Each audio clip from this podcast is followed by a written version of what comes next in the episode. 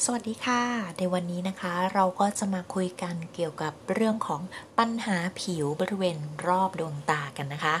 ซึ่งก็เป็นอีกบริเวณหนึ่งที่ผู้คนอาจจะสังเกตเห็นคุณได้ง่ายนะคะ เช่นเมื่อคุณ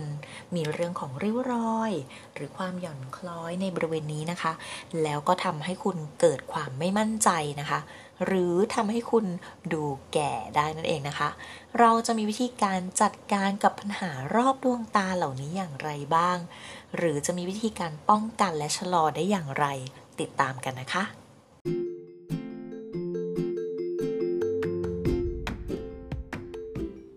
สวัสดีค่ะ พบกับ The m a h o l i c สารพันความรู้ด้านผิวหนัง กับหมอแนน แพทย์หญิงนันทิดาสารักษ์แพทย์เฉพาะทางด้านผิวหนังค่ะ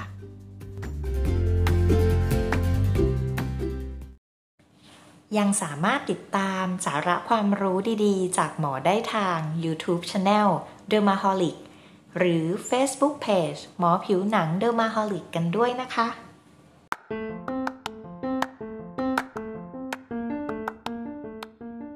ผิวหนังบริเวณรอบดวงตานะคะ ก็เป็นอีกบริเวณหนึ่งที่มีความบอบบางมาก ๆ เลยนะคะ ในร่างกายเมื่อเทียบกับผิวในบริเวณอื่นนะคะ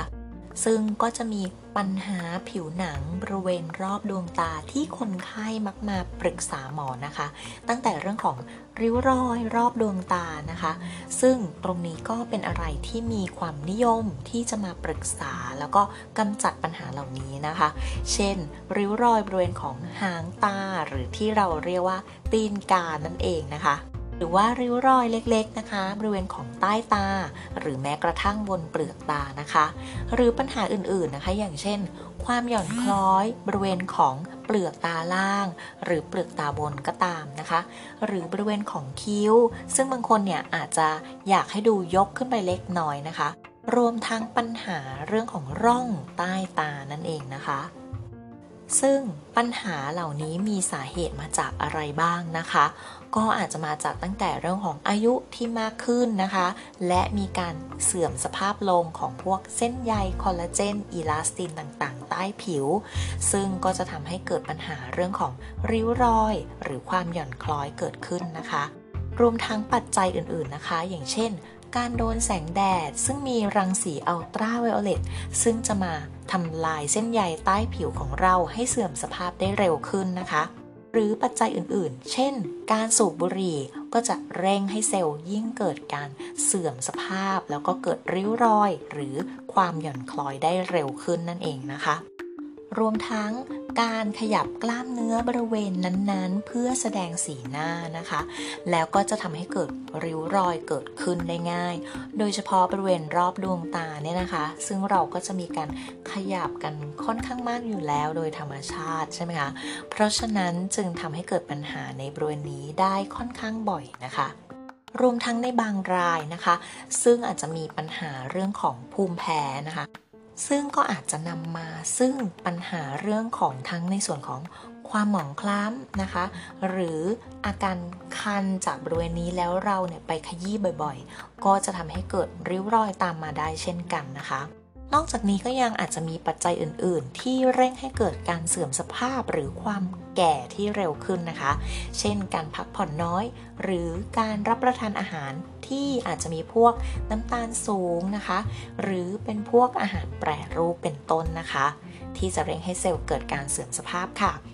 ดังนั้นในแต่ละรายนะคะที่มาปรึกษาปัญหารอบดวงตา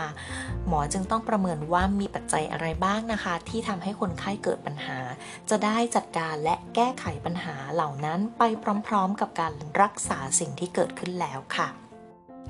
ซึ่งวิธีการในการรักษานะคะ ในทางการแพทย์เราลองมาดูว่า มีวิธีการหรือรักษาอะไรบ้างที่จะ ช่วยแก้ปัญหาเหล่านี้นะคะ หมอก็จะขอแบ่งเป็นในส่วนของริ้วรอยนะคะ ริ้วรอยในบริเวณนี้เนี่ยถ้าหากเป็นอยู่ที่บริเวณหางตาเป็นหลัก หรือที่เราเรียกว่าตีนกานะคะซึ่งตรงนี้มักจะเกิดจากการทำงานของกล้ามเนื้อนะคะ ดังนั้นเราก็จะมีวิธีการในการฉีดสารที่เรียกว่าโบทูลินุมท็อกซินนะคะ เพื่อไปยับยั้งการทำงานของกล้ามเนื้อนะคะ แล้วก็จะทำให้ริ้วรอยในบริเวณหางตาดีขึ้นได้ค่ะ ซึ่งสำหรับการฉีดสารโบทูลินุมท็อกซิน มักจะอยู่ได้ประมาณ 4-6 เดือนนะคะ ส่วนถ้าเป็นริ้วรอยเล็กๆ บางๆบริเวณรอบดวงตา เราอาจจะมีวิธีการในการทำเลเซอร์บางชนิดนะคะ เพื่อกระตุ้นคอลลาเจน แล้วก็จะทำให้ริ้วรอยบางๆ ดีขึ้นได้นะคะหรือถ้าเป็นลักษณะของการทายานะคะ ก็อาจจะมียาในกลุ่มพวก กรดวิตามิน A นะคะ ที่อาจจะช่วยริ้วรอยบางๆ ในบริเวณนี้ได้ หรือการทามอยส์เจอไรเซอร์เพื่อเพิ่มความชุ่มชื้นในบริเวณนี้ค่ะ หรือถ้าหากว่าคุณมีในส่วนของร่องใต้ตาที่ค่อนข้างลึกนะคะ อันเนี้ยอาจจะต้องใช้พวกสารเติมเต็ม หรือที่เรียกว่าฟิลเลอร์นะคะ ที่จะเสริมให้เกิดการตื้นขึ้นของร่องใต้ตาค่ะ แต่ถ้าเป็นปัญหาในเรื่องของความหย่อนคล้อยนะคะ ก็มักจะต้องใช้เครื่องมือบางอย่างที่จะต้องส่งผ่านพลังงานลงไปแล้วทำให้เกิดความร้อนกระตุ้นเส้นใยคอลลาเจนค่ะ แล้วจะทำให้เกิดความกระชับตึงขึ้นของผิว และแก้ปัญหาในส่วนของความหย่อนคล้อยได้นะคะทั้งนี้นะคะก็ต้องเลือกเครื่องมือหรืออุปกรณ์ที่มีความเหมาะสมกับผิวบริเวณรอบดวงตาด้วยนะคะ ยังไงก็ตาม ก็อย่าลืมนะคะที่จะดูแลสุขภาพร่างกายตามปัจจัยที่หมอบอกไปข้างต้นด้วยนะคะ เพื่อที่จะช่วยชะลอไม่ให้เกิดปัญหารอบดวงตา แล้วก็ทำให้ผลการรักษาออกมาดีที่สุดค่ะ